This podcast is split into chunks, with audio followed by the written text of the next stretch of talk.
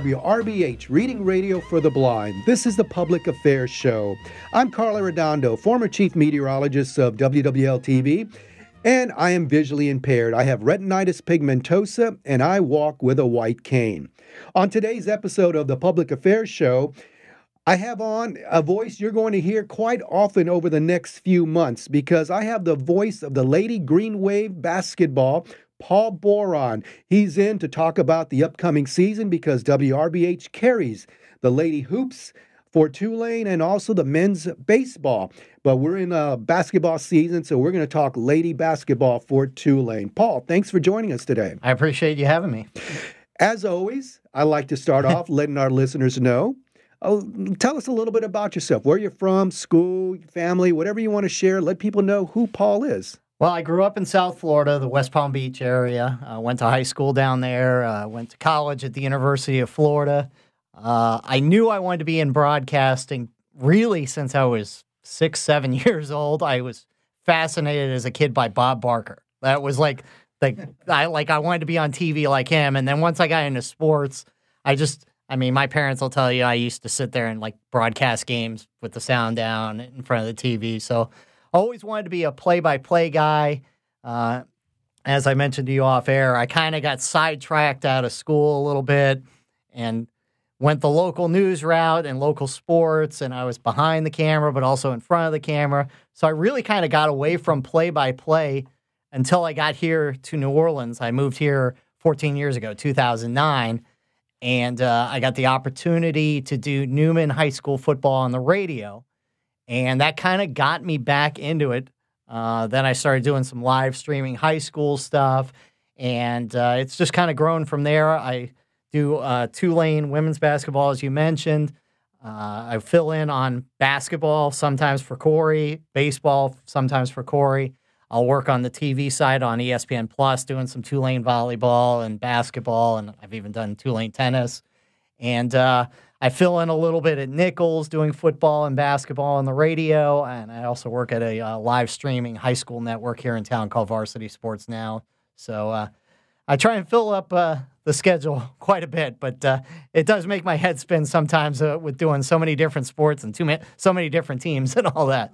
That's awesome. I mean, it sounds like a little bit like me because I knew from elementary school I wanted to be a meteorologist and didn't change my mind. I'd I've had the tape recorder, you know, you know, press and record and talk into a mic and give a uh, fake weather forecast, you know, like I was on TV. So it sounds like you and I are kind of the same kind of genre where we believe we were going to do something. Well, and you'll appreciate this. I initially wanted to be a weatherman. Like before I got into sports, I didn't get into sports till I was about eight or 9 uh-huh. So after the Bob Barker love affair, the first thing I wanted to do was weather. Actually, that was the, and I've done weather one time when, at the student rate or a student TV station at the University of Florida. They filled me in on their noon. I'm like, all right, I'll do it. And so I gave uh, a 99 percent ch- or a one percent chance of rain because I said it's Florida. There's always a chance. And right, so, exactly. See, you're smart. You cover yourself. cover right. your forecast. That's well, right. it's another word, but good. All right. So tell people where they can follow you on social media or information that they can find more about you or Lady Green Wave or whatever you want to give your social media stuff. Well, obviously you can follow Tulane Athletics, uh, you know, wherever on, on, on their website or uh, at Tulane Athletics on Twitter. You can follow me at, at pboron88.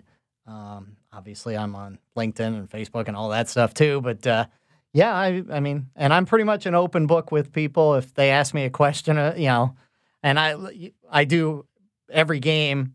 Uh, we do a podcast with Lisa Stockton. We'll have a back and forth about other stuff. So y- you'll get to know me over the course of the year because I'll share a lot, and you know I, I am not overly secretive. So. oh, that's good. Yeah, that's good to have that relationship where you can be honest with the uh, the listeners or the fans and mm-hmm. whatever, and and that that able to, to contact you and feel like they know you. That's yeah. why I wanted you on, just so people can know a little bit more about you. And Absolutely. We're going to talk now about basketball. So give us a recap of last season, how it went, what went wrong, what went right, and just tell us about last season. So they went uh, 18 and 14 last year. They uh, got to the NI, women's NIT and lost in the first round at Auburn. It was really kind of an up and down year. Uh, they had a couple of uh, four game winning streaks in the middle of the year, but they also had a four game losing streak right uh, late January. Uh, they had a really bad loss at Houston. It looked like the season could spiral the wrong way, but they kind of uh, rallied with a win at Tulsa and they kind of turned it around. I think they were very disappointed that they didn't get to host a women's NIT game. Like they were not happy that they got sent to an SEC school for the first round. They thought, you know, host a first round game, then maybe get sent to an SEC. But uh, yeah, that's the way it went last year. It was, you know, there were times where they were brilliant. I mean, the games that stand out to me, uh, one of the most exciting games I've ever called was a game at Troy which went into overtime. The final, I think, was 103 100, and it was just a wild game. Troy hit a shot at the buzzer, and, and so that was a great win. And I, I got to be honest, one of the great losses of the year was against the national champions LSU. Uh, Tulane had it down to, I believe, six or eight at the end of the third quarter. Uh, Marta Galic hit a three at the buzzer to cut it close. And, you know, it was the best environment at Fogelman Arena at Devlin the whole year because when they hit that shot, they're like, oh, they might they might do it. Now they ended up losing by 15, but they pushed the national champs, and we saw how good they, they were. So, uh, yeah, it was one of those years where everybody seemed to endure a shooting slump, but then they would re- rebound, or you know, like Marta Galic started the season great from three point range, but then teams started tr- defending her differently and it made it harder on her. They had a Rachel Hakes who was who was a uh, transfer. She was distributing the ball early, and then they started to pressure her more. So they never really played, I think, the way they wanted to all the time. But you saw flashes of, really good play from them, and then obviously some flashes of not so good play. Yeah, and I don't know if it's just me, but is there a, like a, a, big uprise in the attention of ladies basketball with the WNBA, of course, the national champions LSU and and Tulane uh, basketball? It seems like ladies basketball is becoming a big interest all around. Absolutely, absolutely. I mean, all you got to do is look. Last week, Iowa played an exhibition game at their football stadium against DePaul and drew fifty-five thousand people for a game that didn't even count. Um, women's sports in general, obviously, is exploding. Uh, you saw the volleyball match in Nebraska a couple couple weeks ago where they had ninety thousand. But women's basketball in particular has really taken off. The stars are getting marketed, which helps a lot. Uh, the WNBA is finally in a firm footing where there's solid owners. It does. It's not just a pet project for NBA owners. And so there's legitimate interest there. The ratings are through the roof. And Lisa Stockton even said it at the uh, media day. This is the the most exciting time in women's basketball, and she says even more so in the next three to five years, it's going to explode.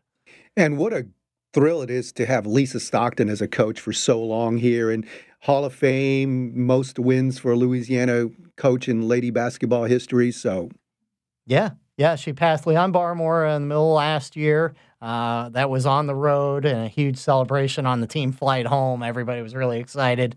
Uh, look, she is one of these coaches that'll be hard on her players, but they love her. Everybody loves her. Um, she has transformed Tulane basketball. She's been there 30 years. She's the 13th winningest active coach in college basketball right now. And, uh, she still loves it. She still has a passion for it, and she's adapted with the times. Look, with the transfer portal, constantly you, you lose a couple players, you gain a couple players. This year is a perfect example. Lost a couple players from last year's team, brought in a couple players, and so it, it's that's the way it works now. And if if you're going to coach today, you have to be adaptive. So now that brings us to this year. So talk about the new players here, the players we lost, or what we have going for this year. What's the outlook for this season? All right. Well, first of all, players that just graduated. Rachel Hakes, who I mentioned, the Fairfield transfer, really solid point guard. She is graduated. Uh, she she started all 32 games last year, averaged almost five assists per game. And then Dinah Jones, the team's leading scorer last year at 12 and a half points per game leaves Tulane as the ninth all time leading scorer. So you're losing two big parts there. And then they had two players transfer, Kaya Wormsley and Aja Grant, both moving on to Grambling. So they have some newcomers, and, and the last name of one of these newcomers will be very familiar Hannah Pratt, who is related to Michael Pratt. That's her brother. And so she's transferring in from Columbia. She uh, played four years there. This past year, she averaged almost 10 points and uh, five and a half rebounds per game and led Columbia to the WNIT finals last year. So she's a really good player that Coach Stockton says is really going to bring a lot an inside presence, can shoot the basketball. And and Lisa has talked about maybe a little more positionless basketball. And, you know, a center is not necessarily going to be in the low post this year, kind of thing. So that'll be interesting to see. And then the other transfer is uh, Kayla Rainey, who's coming in from uh, Northwestern, where she played for four seasons, uh, played in 86 games, averaged five points and three assists per game uh, last year. And then uh, two freshmen coming in, Lily Beth Baugh and uh, Joy Madison Key coming in as freshmen. But returning, you still have Marta Galic, uh, Kyron Whittington, and Irina Perot, who were starters last year. I think Kiara Middleton is going to be a key player. She was penciled in as a starter last year, and then she had a little bit of injuries, but when she came back, she was dynamic. So, uh, Jaylee Womack, last year freshman, uh, tore up her knee against uh, Southern. She likely will be back at some point, and she's a good young player, and Myra Mabry, a good young player as well. So they've got the pieces coming back, but I think what's coming in by the transfer portal is obviously going to help as well. Who's the one player you think is going to be have a, a, a great season? Who's who are you looking for to be the player for the Lady Green Wave? Uh, I, I mean, I think you look at returning wise. Kyron Whittington had a great year last year. Uh, she was a three point shooter, even though she says I'm not really a three point shooter. She's worked on her game in the offseason. She talked about that recently at the media day. And so I think she's going to have an outstanding year. And then Marta Galic, I mentioned, you know, she had some troubles in the middle of the year when teams started defending her differently. She's mentioned, you know, she's working in a little more of a mid range game. So she's not just relying on shooting the three pointer. Maybe she can shoot from 15, 18 feet. So I think they're both going to have big years. And like I said, Kara Middleton showed flashes last year. I mean, she was huge in the win against, uh, I believe it was Cincinnati, where she went on a run of three point shots. So I think those are going to be the key players. I think Irina Perot uh, is an excellent rebounder. Uh, she really is a good defender as well. She's coming back. And so I, I think I think everybody's going to look at Marta Galic and Kyron Whittington to lead the way. Uh, and then hopefully there's enough support all around. And and Coach Stockton wants to run more this year. She said last year the, the ball, uh, it's referred to as sticky basketball, where somebody just holds onto the ball and is dribbling. She wants it moving. I know that um, we're spoiled with a coach like Lisa Stockton, but how does the fan base react to Lisa and the Lady Green Wave? What's the fan base like eh, when you at the games? Are are they you know? Do we have a good crowds for the how, how's it and what do the fan base look like for this season? They, are they getting really behind the Lady Green Wave? I think so. I think so. I think it's a time here at Tulane where everybody's just excited about sports in general. I mean, the football team, what they've done. Look, the men's basketball team last year probably should have been an NIT NIT team, and they weren't. Uh, baseball team struggled during the regular season and then did what they did in the postseason. Women's basketball wants to ride that wave, no pun intended. But uh, you know, I, I think I think everybody would agree they would like to see the crowds be a little bigger. But I think you could argue that with the men's team too. I know I know going into last year, Ron Hunter wanted to have at least four or five sellouts, and I think maybe they had a couple. I think everybody wants New Orleans to rally around this team. This is New Orleans' team. And so I I think the passion is there. We just want to grow it even more. We're talking to Paul Boron. He's the uh, voice of the uh, Lady Green Wave basketball, and WRBH will be carrying uh, the broadcast for the games coming up. Now, the season starts on what date? Uh, uh, Monday the 6th, November 6th, uh, 5 o'clock against Stetson. Stetson, okay. Yep. How's Stetson look? Uh, they went 13 and 20 last year, and uh, they are out of the Atlantic Sun. Uh, they they they've had one meeting against Tulane all time, and that was all the way back in 1985. So not exactly a, a history, but uh, they're they're called the Hatters. The Stetson Hatters is their team name, and they went uh, six and 12 in their conference last year. So obviously, feels like it should start the season with a win, and it's a you know five o'clock start on Monday the sixth, and then they follow it right up with a game against uh, Nicholls at six p.m. on the eighth. Uh, Colonels last time they played Tulane was back in 2020. And uh, Nicholls has a new head coach in uh, Justin Payne, who's a former player on their men's team, but now is the coach of the women's team. Oh, okay. Um, let's talk a little bit about the um, the way the um, fans get involved and ticket sales and to, uh, where can people get tickets you know besides students where can adults go? Can they go to a website? Or how do they um, uh, get yeah, tickets? yeah you can you can go right to the tulane athletics website and once you go into the schedule you can click tickets and i believe there's an updated list of all the promotions for games and they they, they try and get people involved uh, with various promotions and things like that. Tickets uh, you know we we ha- constantly have ticket deals too. So uh, yeah, if you just go to the website, uh, easy enough. But there's also the box office right at the Wilson Center where you can buy all your tickets right on campus.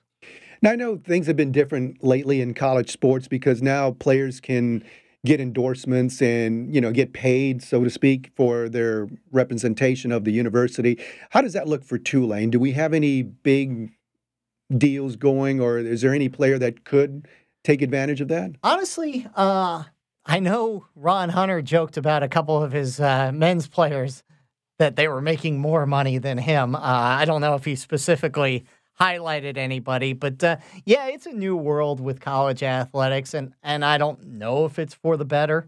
Uh, I think I think it's good for the kids, but I'm not sure it's good for athletics because you know my feeling is, you know, especially when it comes to football in particular, and especially a big program, if the quarterback is getting a million dollars in NIL deals, you know, what is the motivation maybe for the second string wide receiver? You know, does it create tension, jealousy?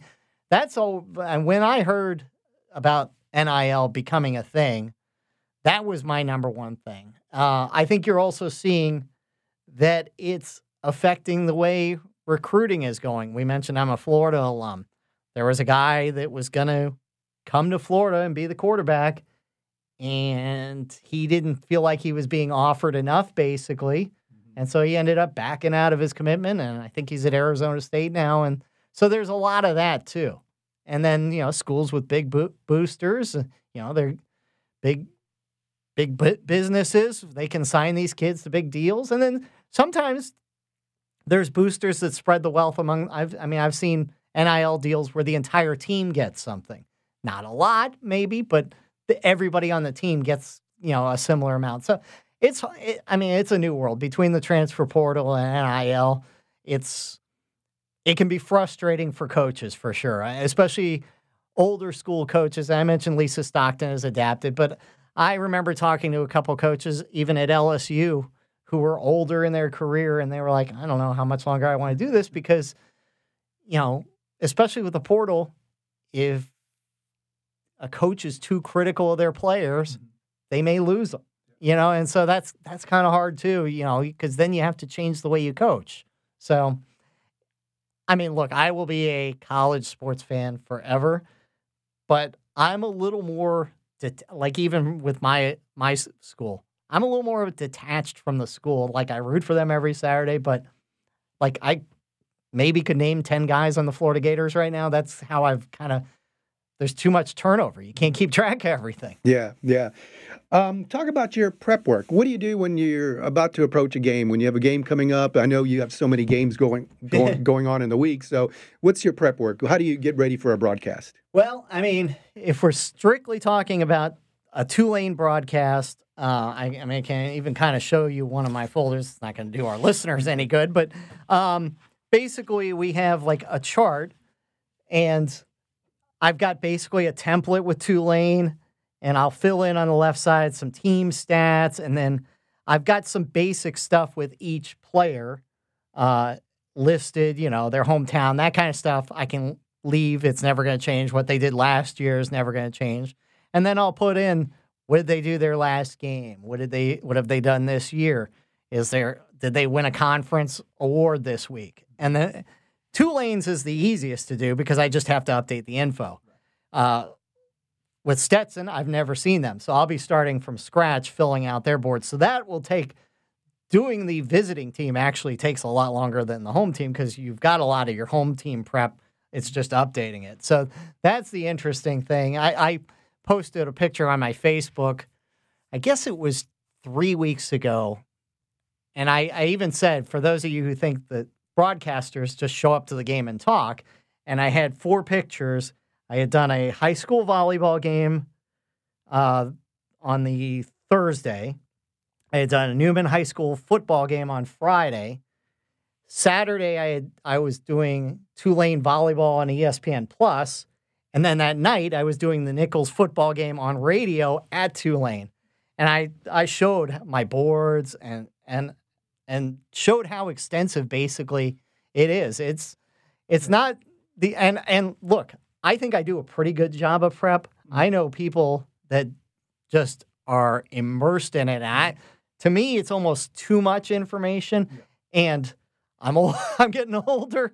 You know, I can't have super small print without re- re- pulling out the reading glasses. But uh, now, I, I mean, it there's definitely a lot that goes into it. Yeah, if uh, listeners, uh, if you can see what I'm seeing here, um, it looks like it reminds me of one of those uh, big charts that the offensive coordinators Yeah, have in yeah. NFL. I mean, it's just a bunch of information on these on this uh, two sheets here that he has in front of you, and I know that's just just a, a small part of the Right. broadcast. Yeah, so. ba- ba- basketball is easy. I Uh-huh. mean, football you you've got to.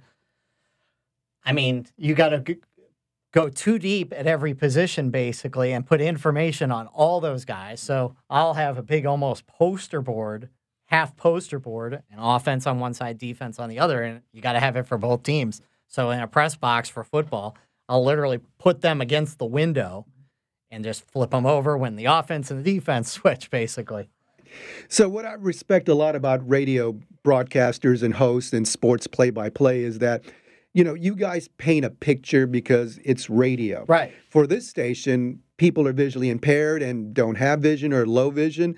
And you're basically giving them that information, that visual image that they have in their head because they cannot see. So, what you guys do that is so awesome is that you guys describe it I. Uh, I guess perfect is a, a poor word to Yeah. choose because nobody's perfect. But you all paint a, a very good picture for us to imagine and and can kind of see in our head what's going on by the description you all give.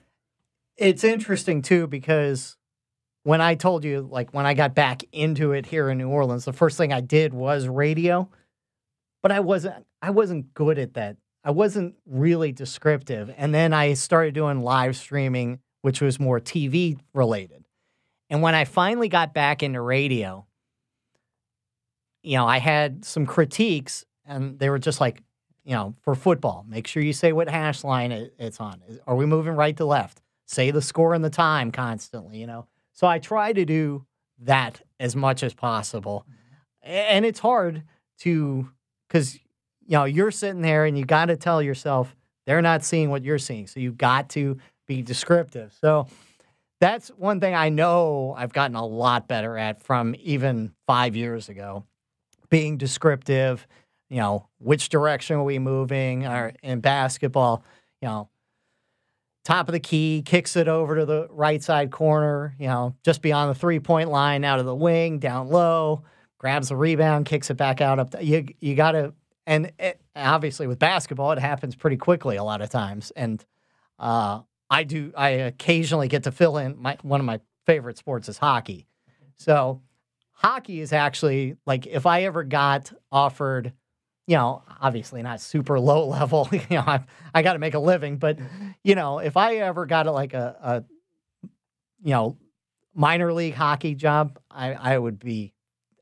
thrilled. But to circle back to the point, you, that's a sport that's so fast and it's hard to be descriptive because things are happening so fast. Yeah, that puck that puck can really move and, and it moves so much. Um, I re, I had um, when he first got hired, Mike Hoss, the voice of the Saints, Mm-hmm. Yeah. after first couple of preseason games, he talked about that specifically.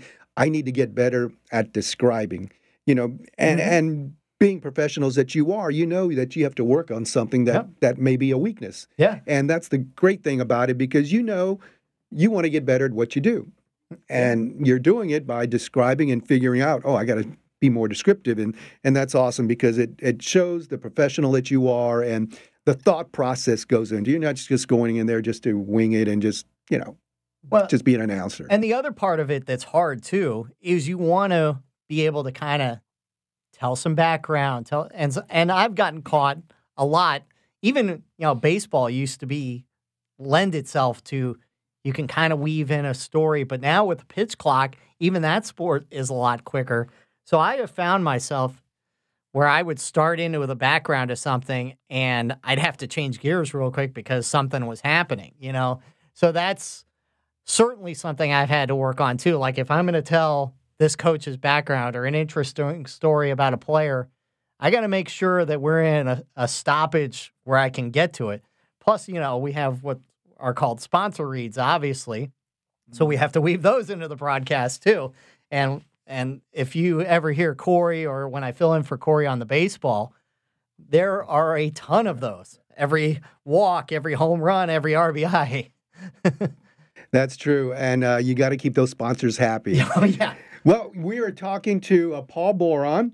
Uh, he's the voice of the Lady Green Wave basketball, and you're going to be hearing those broadcasts here on WRBH Reading Radio for the Blind this season. First game again was Monday. Mon- Monday, November 6th. November 6th. Great. Paul, thanks for joining us. I appreciate you having me. It's nice to finally meet you. yes, and, and thank you because uh, I know we're going to be listening a lot this season. You're going to hear Paul quite a bit over the next few months on WRBH for the Lady Basketball Hoops for Tulane. This has been the Public Affairs Show on WRBH Reading Radio for the Blind. Thank you for listening. I'm Carl Arredondo.